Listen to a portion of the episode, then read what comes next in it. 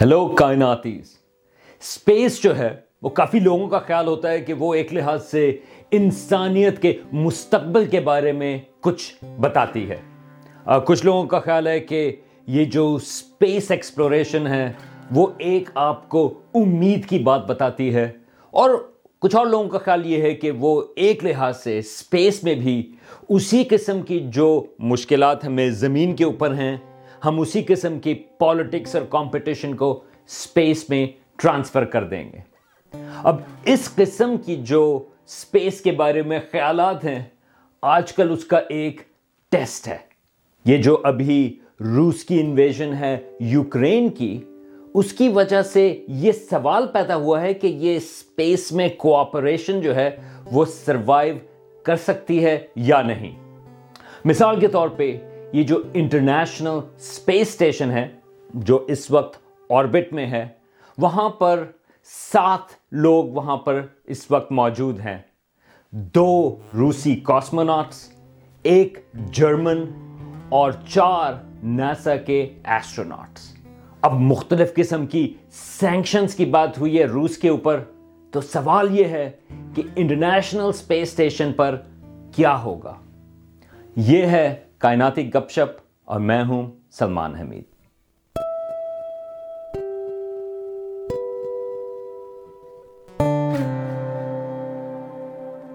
جولائی nineteen sixty nine میں Apollo eleven چاند کے اوپر لینڈ کیا سی آف ٹرینکولیٹی پہ۔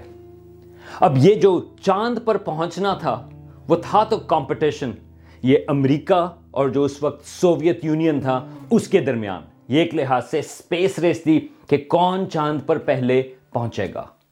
لیکن پھر بھی یہ جو اسپیس کا کچھ آئیڈیالزم ہے، وہ پھر بھی اس میں موجود تھا۔ یہ جو اپولو کا لینڈر تھا، یہ جو مشہور ہے جس کا نام تھا ایگل وہ آپ کو یاد ہوگا، وہ جو کہتے ہیں کہ ہیوسٹن ایگل ہیز لینڈڈ تو یہ لینڈنگ ماڈیول جو تھا، اس کی ایک ٹانگ کے اوپر جو ہے، یہ ایک پلیک موجود تھی۔ وہ پلیک یہ کہتی ہے here men from the planet earth set foot upon the moon July nineteen sixty nine A D we came in peace for all mankind اب ہمیں یہ جو مین کائنڈ والی چیز ہے، اس کو تو تھوڑا سا ماڈیفائی کرنا چاہیے ایز ہیومنس لیکن یہ ایک بات ہے کہ وہ ہیومینٹی کو، انسانیت کو ریپرزینٹ کرنے کی بات کر رہے ہیں۔ نہ کہ اپنی نیشنل آئیڈیالوجی۔ اس میں بھی ویسے یہ بیٹل آف آئیڈیاز تھی کہ یہ امریکہ یا کیپٹل سسٹم جو ہے وہ ریپرزینٹ کر رہا ہے یا اس وقت جو تھا سوویت یونین یا کمیونسٹ سسٹم لیکن پھر بھی یہ ایک بات ہے کہ یہ جو پلیک تھی جو انسان کے پہلے پہنچنے کے بعد وہاں پر چاند پر پہنچی، اس نے یہ بات ایک آئیڈیلائز طریقے سے کی کہ وی کم ان peace for all main kind بلکہ یہ اس کے بعد کئی اور مشنز تھے اور یہ تمام یہ جو uh, پلیکس ہے وہ تو چاند کے اوپر ابھی بھی موجود ہیں۔ یہ جو اپولو سیونٹین تھا، جو نائنٹین سیونٹی ٹو میں گیا اور وہ اپولو کا آخری مشن تھا چاند کے اوپر لینڈ کرنے والا، اس نے اس پلیک کو تھوڑا سا ماڈیفائی کیا اور اس نے ساتھ میں ایڈ کر دیا کہ may the spirit of peace in which we came be reflected in the life of all mankind تو ایک لحاظ سے یہ جو اپولو مشنز تھے، یہ اس کا آخری مشن بھی تھا اپولو سیونٹین کا، اس میں بھی بات اس چیز کی ہے کہ اسپیس پہ پہنچنا، چاند پر پہنچنا، اس کا لنک ہے پیس سے اور ہیومینٹی سے۔ اب دیکھیں، میں اس کو زیادہ رومانٹسائز بھی نہیں کرنا چاہتا، کیونکہ یہ جو کولڈ وار کا کمپٹیشن تھا، وہ پھر بھی چلتا رہا۔ یہ جو سوویت یونین تھا، وہ چاند کے اوپر تو پہلے نہیں پہنچ سکا، تو اس نے چاند کے پلانز کو ابینڈن کیے اور وہ وینس کی طرف اس نے کئی لینڈرز بھیجے جو کہ ان مینڈ تھے۔ وہاں پہ ذرا انسان کو بھیجنا جو ہے ذرا مشکل ہوتا، لیکن اس نے کہا کہ اچھا ٹھیک ہے، ناسا جو ہے وہ چاند پر پہنچ گئی، لیکن ہم جو ہیں وہ وینس پہ ہم نے روبوٹک اسپیس کرافٹس کو لینڈ کروایا ہے۔ تو اور نہ ہی یہ جو آئیڈیلائز چیز تھی، اس کی وجہ سے کوئی ان کی اپنی دشمنی میں کمی پیدا ہوئی۔ نیوکلیر ویپنز جو ہیں وہ دونوں کے پاس موجود تھے اور ابھی بھی موجود ہیں۔ لیکن اس کے باوجود کچھ لوگوں کا خیال تھا کہ اسپیس کی کوآپریشن جو ہے وہ پھر بھی ایک اچھی چیز ہے۔ اور اس کے لیے ایک بہت ہی اسپیشل قسم کا ایک مشن تھا، جس کا نام ہے اپولو سویوز مشن یہ نو دن کا مشن تھا جو نائنٹین سیونٹی فائیو میں ہوا۔ تو یہ جو سوویت جو مین ماڈیول تھا، وہ تھا سویوز اور وہ ڈاک ہوا اپولو کے ماڈیول کے ساتھ۔ یہ ایک مشہور، ایک طرح سے ایک ہینڈ شیک تھا۔ جس میں تین امریکن ایسٹرونٹس اس مشن میں تھے اور دو سوویت کاسموناٹس یہ ایک بڑی بات تھی کہ کولڈ وار کی ہائٹ پر یہ ایک اپولو اور سویوز مشنز جو ہیں وہ ایک دوسرے کے ساتھ ملے. بلکہ جو سوویت لیڈر ہے لینڈ بریجنف اس نے یہ کہا تھا کہ the Soviet and American spacemen will go up into the outer space for the first major joint scientific experiment in the history of mankind they know that from outer space our planet looks even more beautiful it is big enough for us to live peacefully on it but it is too small to be threatened by nuclear war ایک لحاظ سے یہ سم اپ کرتا ہے کہ space کے سلسلے میں جب ہم بات کر رہے ہیں تو کوآپریشن ہو ایون دو کہ زمین کے اوپر یہ جو نیوکلیر بم ہیں، یہ امریکہ اور سوویت یونین میں اتنے سارے تھے کہ وہ پوری دنیا کو تباہ کر سکتے تھے۔ یہ جو کمانڈرز تھے اپولو کا کمانڈر اور سویوز کا کمانڈر بلکہ وہ کافی ایک دوسرے سے ان کی کافی دوستی بھی ہوئی۔ اور جب یہ سوویت کمانڈر یہ 2019 میں جب اس کا انتقال ہوا، تو اس کی جو یولوجی تھی، وہ امریکن کمانڈر نے دی۔ تو یہ ایک مثال تھی کہ کولڈ وار کی ہائٹ کے اوپر بھی ایک طرح سے اسپیس میں کوآپریشن ہو سکتی ہے۔ اور اس میں ذرا اور کمپلیکیشنز بھی تھیں کیونکہ جیسا کہ آپ سوچ سکتے ہیں، اپولو کی جو ٹیکنالوجی تھی، وہ فرق تھی۔ ایک لحاظ سے اس کا جو بیسک سسٹم تھا، جو سوویت یونین کی ٹیکنالوجی تھی، وہ فرق تھی۔ لیکن ان دونوں کو، ان چیزوں کو شیئر کرنا پڑا کیونکہ وہ ڈاکنگ کر رہے تھے۔ اور یہ جو ایکسپیرینس تھا، وہ بہت کارآمد تھا، کیونکہ یہ جو اپولو سویوز تھا، وہ تو اس کے بعد دوبارہ سے نہیں ہوا بلکہ وہ پالیٹکس درمیان میں آ گئی۔ لیکن نائنٹین نائنٹیز میں جب سوویت یونین تو کولیپس ہو گیا، لیکن اس کے بعد جو روس تھا، اس کا اسپیس اسٹیشن تھا میر کے نام سے۔ اور میر پہ پھر یہ جو اسپیس شٹلس تھیں، جو نیسا کی تھیں، انہوں نے اس کے اوپر کئی دفعہ ڈاکنگ کی۔ تو نائنٹین نائنٹی فور سے نائنٹین نائنٹی ایٹ تک کئی دفعہ میرا خیال ہے گیارہ مشنز ہیں جو اسپیس شٹلس نے کیے، جو میر اسپیس اسٹیشنز پر ڈاک کی اور اس کا جو ایکسپیرینس تھا، وہ اس اپولو سویوز مشن سے تھا جو نائنٹین سیونٹی فائیو پہ تھا۔ اور اسی طرح پھر اس کے بعد جو نیکسٹ اسٹیپ تھا، یہ نائنٹین نائنٹی ایٹ کے بعد، وہ تھا انٹرنیشنل اسپیس اسٹیشن اور انٹرنیشنل اسپیس اسٹیشن کی جو دو میجر ماڈیولز ہیں، ایک ناسا نے بنایا ہے اور ایک جو ہے وہ روس کی جو راس کاسموس ہے، وہ اس نے بنایا۔ اب یہ اپولو سویوز جو مشن تھا نائنٹین سیونٹی فائیو میں، میرے خیال میں یہ ایک خوبصورت مثال ہے کہ آپ کے بہت سارے ڈفرنسز ہو سکتے ہیں، ایک دوسرے کو آپ دشمن کہہ سکتے ہیں، لیکن سائنس کے سلسلے میں اسپیس کے سلسلے میں آپ پھر ایک دوسرے سے کوآپریٹ بھی کر سکتے ہیں۔ اس قسم کی چیز میں آپ کے بیریئرز درمیان میں وہ تھوڑے کم ہو جاتے ہیں۔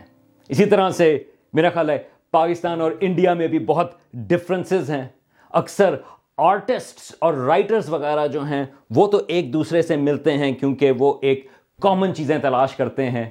میرا خیال ہے ایک زبردست چیزوں کے ہم سائنس میں بھی، خاص طور سے اسپیس اور اسٹرانمی کے سلسلے میں کوآپریٹ کرنا شروع کریں۔ کیونکہ ایک لحاظ سے جب آپ کوآپریٹ کرتے ہیں، اس کا یہ مطلب نہیں ہوتا کہ کوئی اختلافات نہیں۔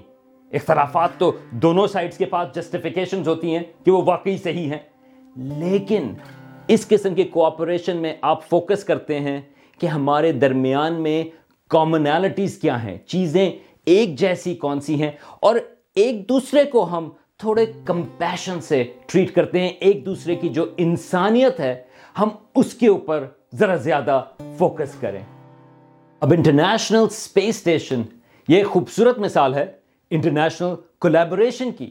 جیسے میں نے کہا، اس میں امریکہ اور روس کی اسپیس ایجنسیز تو اس میں شامل ہیں، لیکن اس کے علاوہ Japanese Space Agency European Space Agency اور کینیڈین اسپیس ایجنسیز بھی اس انٹرنیشنل اسپیس اسٹیشن کا حصہ ہیں۔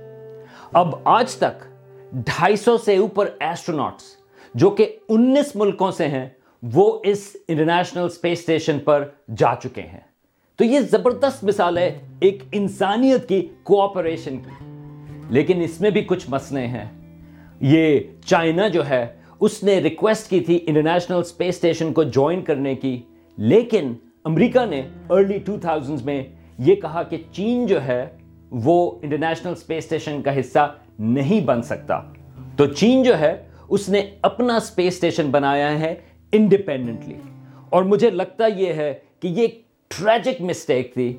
اور یہ اس قسم کی یہ جو اسپیس میں اب کمپٹیشن ہے چین اور امریکہ کے درمیان، وہ اب اور بڑھتا چلا جائے گا۔ اور آلریڈی اس چیز کے ہنٹس ہیں کہ چاند کے اوپر جو اب لوگ مون بیس کی بات کر رہے ہیں اس میں یہ دونوں ایک دوسرے سے شاید کوآپریٹ نہ کریں۔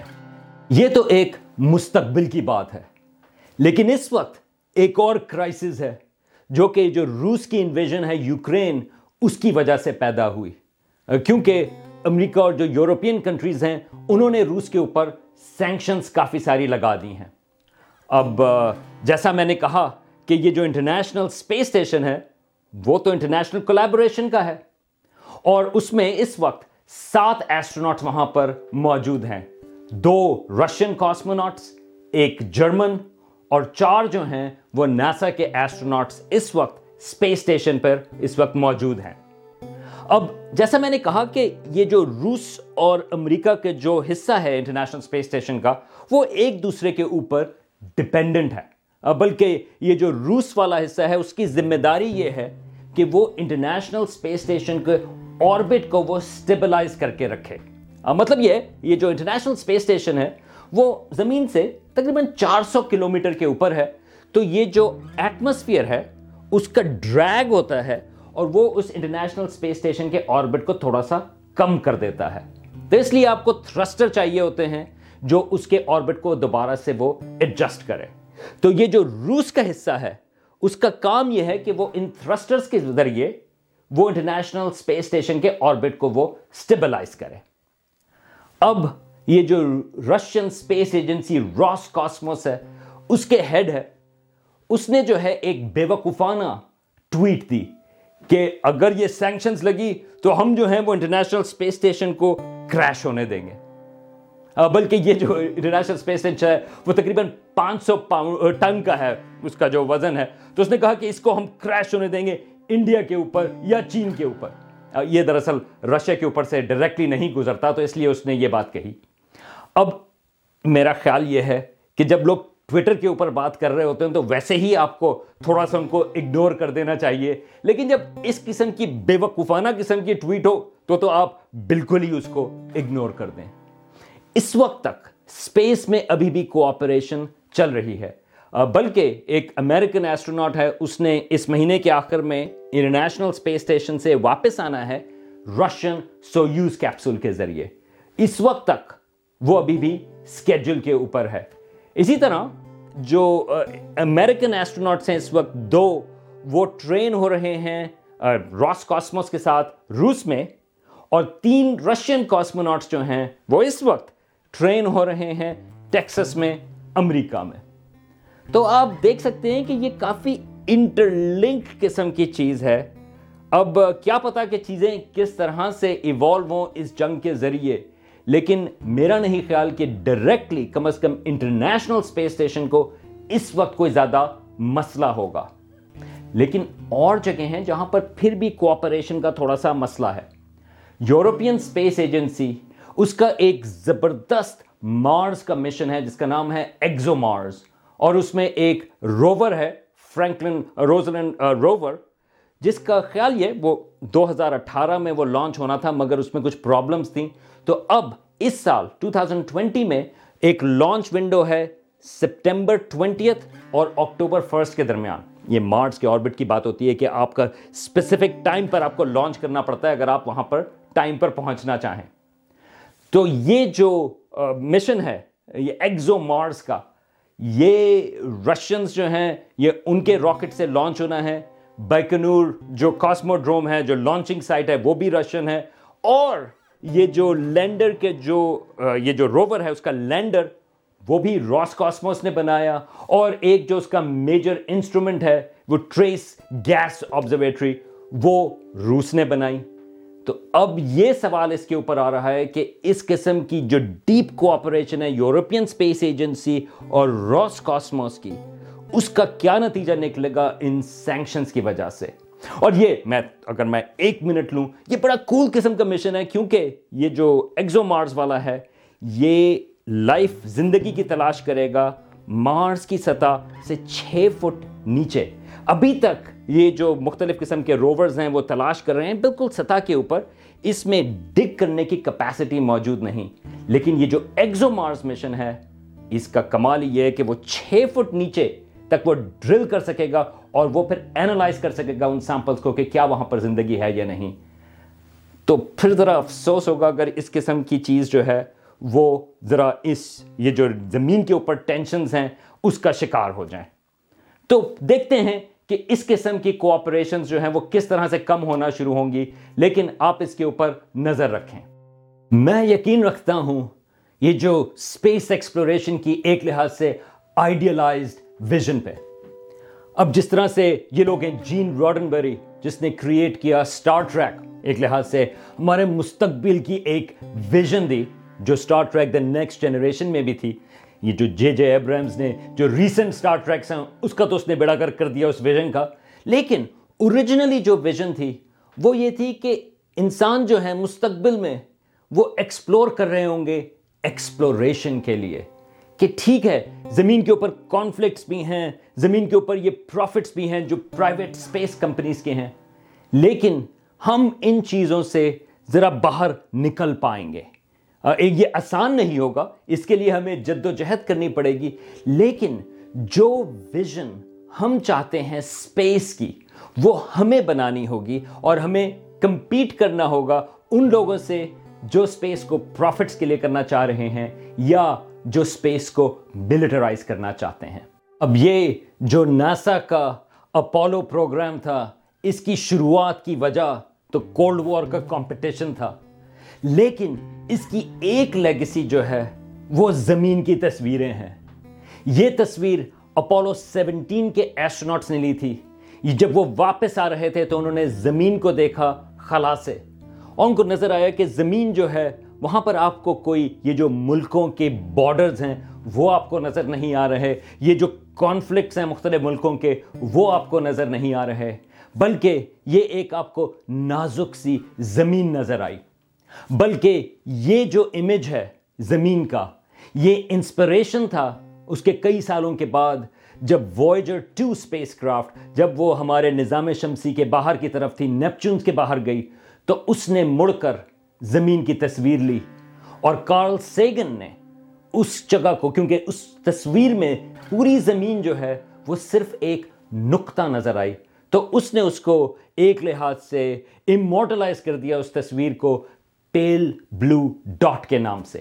آپ کو میں اس کا لنک دوں گا۔ آپ یہ کارل سیگن کے اپنے لفظوں میں انگریزی میں سن سکتے ہیں۔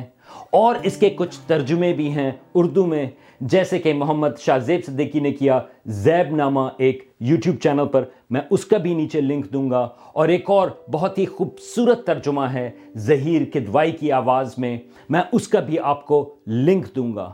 لیکن جو اس کا مقصد تھا کارل سیگن کا، وہ کہنا یہ تھا کہ یہ جو نقطہ ہے، وہ دیکھیں وہ کتنا چھوٹا ہے، لیکن یہاں پر ہماری تمام جنگیں، ہمارے تمام جو مسئلے مسائل ہیں، ہم سمجھتے ہیں کہ وہ بہت بڑے ہیں اور وہ اس چھوٹے سے نقطے کے اوپر ہم جھگڑا کرتے رہتے ہیں۔ لیکن ذرا آپ دوبارہ سے دیکھیں، یہ جو اپولو سیونٹین کے ایسٹرونٹس کی نے جو زمین کی تصویر لی تھی اس نے نہ صرف ہمیں یہ بتایا تھا کہ یہاں پر بارڈرز نہیں، مگر یہ بھی بتایا کہ ہماری زمین جو ہے وہ بہت نازک ہے۔ وہ ایک ایک لحاظ سے ہماری کائنات میں خلا میں تیر رہی ہے اور اس کا خیال کرنا، اس کی انوائرمنٹ کا خیال کرنا وہ بھی بہت ضروری ہے۔ یہ تصویر تھی نائنٹین سیونٹی ٹو میں، جس نے ایک لحاظ سے یہ جو ماڈرن انوائرمنٹل موومنٹ ہے، اس نے اس کی بھی شروعات کی تھی۔ تو بات تو ہم نے شروع کی کہ اپولو مشن جو ہیں، اس کی شروعات تھیں کولڈ وار کے کمپٹیشن سے۔ لیکن یاد رکھیں، یہ جو تصویر ہے، یہ ہمیں بتاتی ہے کہ ہمارے لحاظ سے انسانیت کا ایک روشن مستقبل بھی ہو سکتا